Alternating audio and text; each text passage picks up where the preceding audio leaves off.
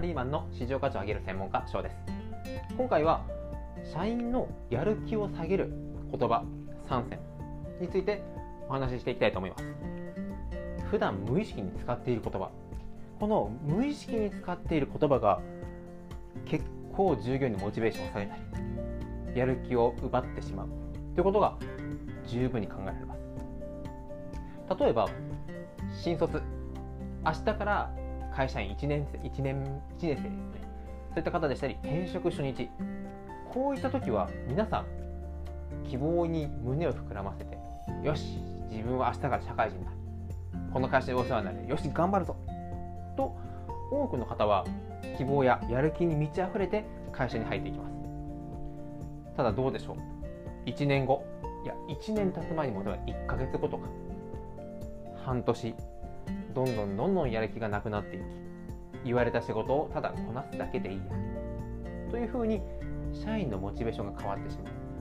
これはその社員のやる気のせいでしょ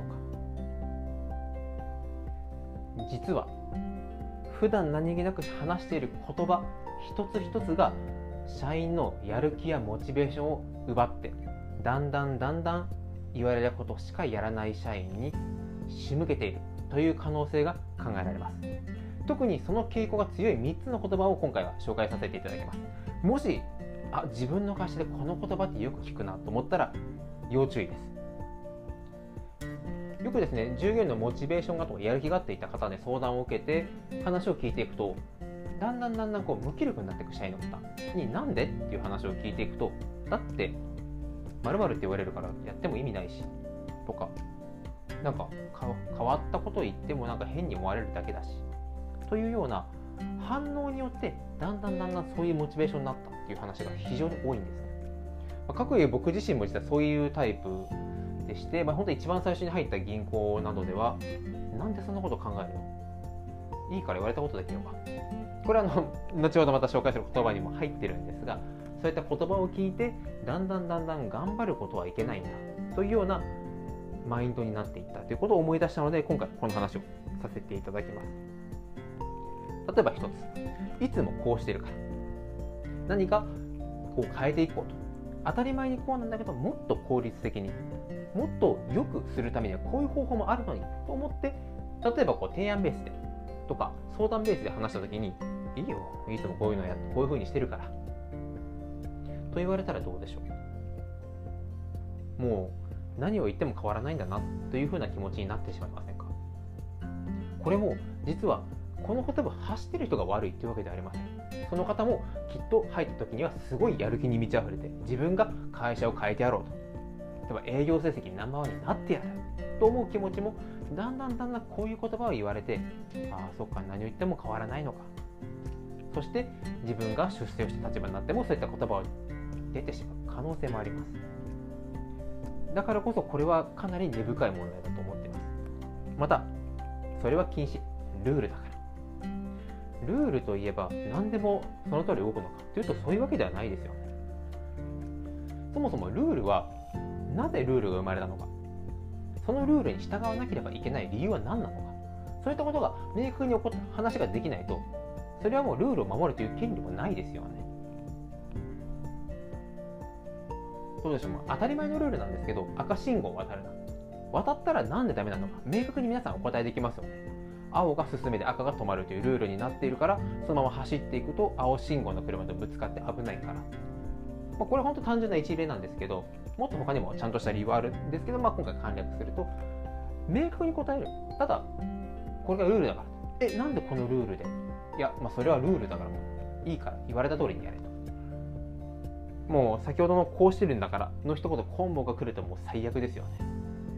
もうじゃあ何も変えれないじゃんまたこういうふうにですね何かもっと良くしたい改善していきたいという方思ってる人ほどよく言われてしまうことは理屈はいいから早くやって。その理屈を教えてもらわないと。という気持ちも出てくると思います。こういった今言った3つですね。いつもこうしてるから。それは禁止ルールだから。理屈はいいから早くやって。どうでしょう？この言葉が飛び交っている職場。モチベーションが高い社員が集まると思いますか？よし自分がこの会社を変えてやろう。という熱い魂を持った。熱い気持ちを持った。そういったビジネスマンが育っていくでしょうか？多分どんなに優秀な社員だとしてもその空間に入っただけでだんだんだんだん何もできない社員に変わっていくんじゃないでしょうか。それぐらい言葉文化っていうのはすごくすごく大きなウェイトを占める。というふうにやっぱいろんな方と話していくと結論自分の中の結論としてはそういうふうに感じます。そしては多分この話は皆さん聞いたことがあるとは思うんですが僕すごい好きな言葉がありましてこの何をしているのかという問われたことに対してのレンガ職人の答え、まあ、3つのパターンがあります。何をしてるんですか？ある一人のレンレンガ職人は見ての通りレンガを積んでいる。きつくて大変な仕事だ。と不満をこぼす。また違うレンガを積んでいる職人に聞いたところ大きな壁を作っていてこれで家族を養えるからもうすごいありがたいんだよ。さらにもう一人の同じレンガ職人さんに聞いてみました。歴史に残る大聖堂を作っている。多くの人のためにもなる素晴らしい仕事だ。これは多分多くのセミナーでも話をされてると思います。僕ももう34回セミナーで聞いたことがあるのでただこれってすごく大事ですよ。やってる作業は一緒変わらないです。ただ何をやってるか。この何をやってるのか何でやってるのかをどのように社員一人一人理解しているか。これによってモチベーション大きく変わります。でこの大きいモチベーションに対してちゃんと答えてる答えられているか。これまた大きいですよね。まだまだ例えば一番最初の不満を言うレンガ職人のようにあ本当きつくて大変な仕事だよ。思った社員に対して君がやってる仕事あなたがやってる仕事というのはこういう意味があって実は大聖堂を作って多くの人のためになる素晴らしい仕事なんだ。こういった意味や意義これをそれぞれの社員ごとにきちんと分かりやすい言葉で届ける。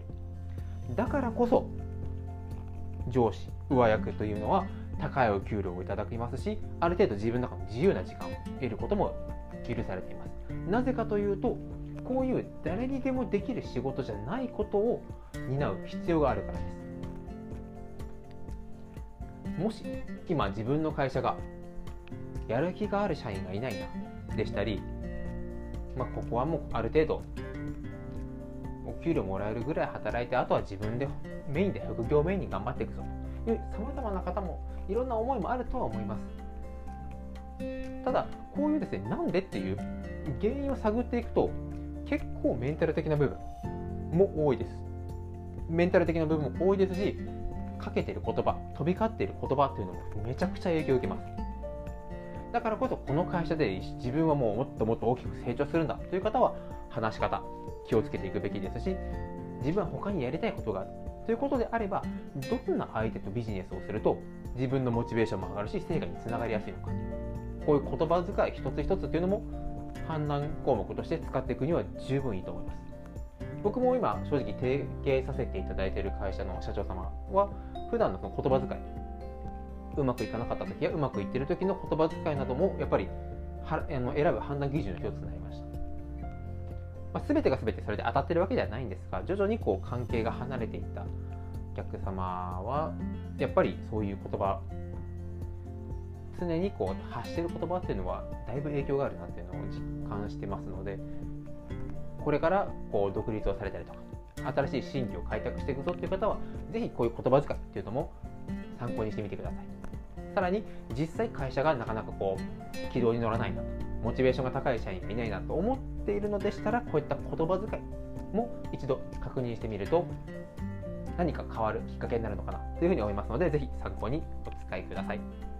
またこういう言葉は気をつけた方がいいよでしたりこの言葉を取り替えたことによってモチベーションが一気に上がる社員が増えたよということがありましたらこの、えっと、概要欄にリンクも貼ってありますので、まあ、いつものように感想と一緒に送っていただけると僕のモチベーションがめちゃくちゃ上がりますしこのチャンネルのクオリティもさらに上がっていきますので合わせてよろしくお願いいたします。それでは今回もご清聴いただきありがとうございました。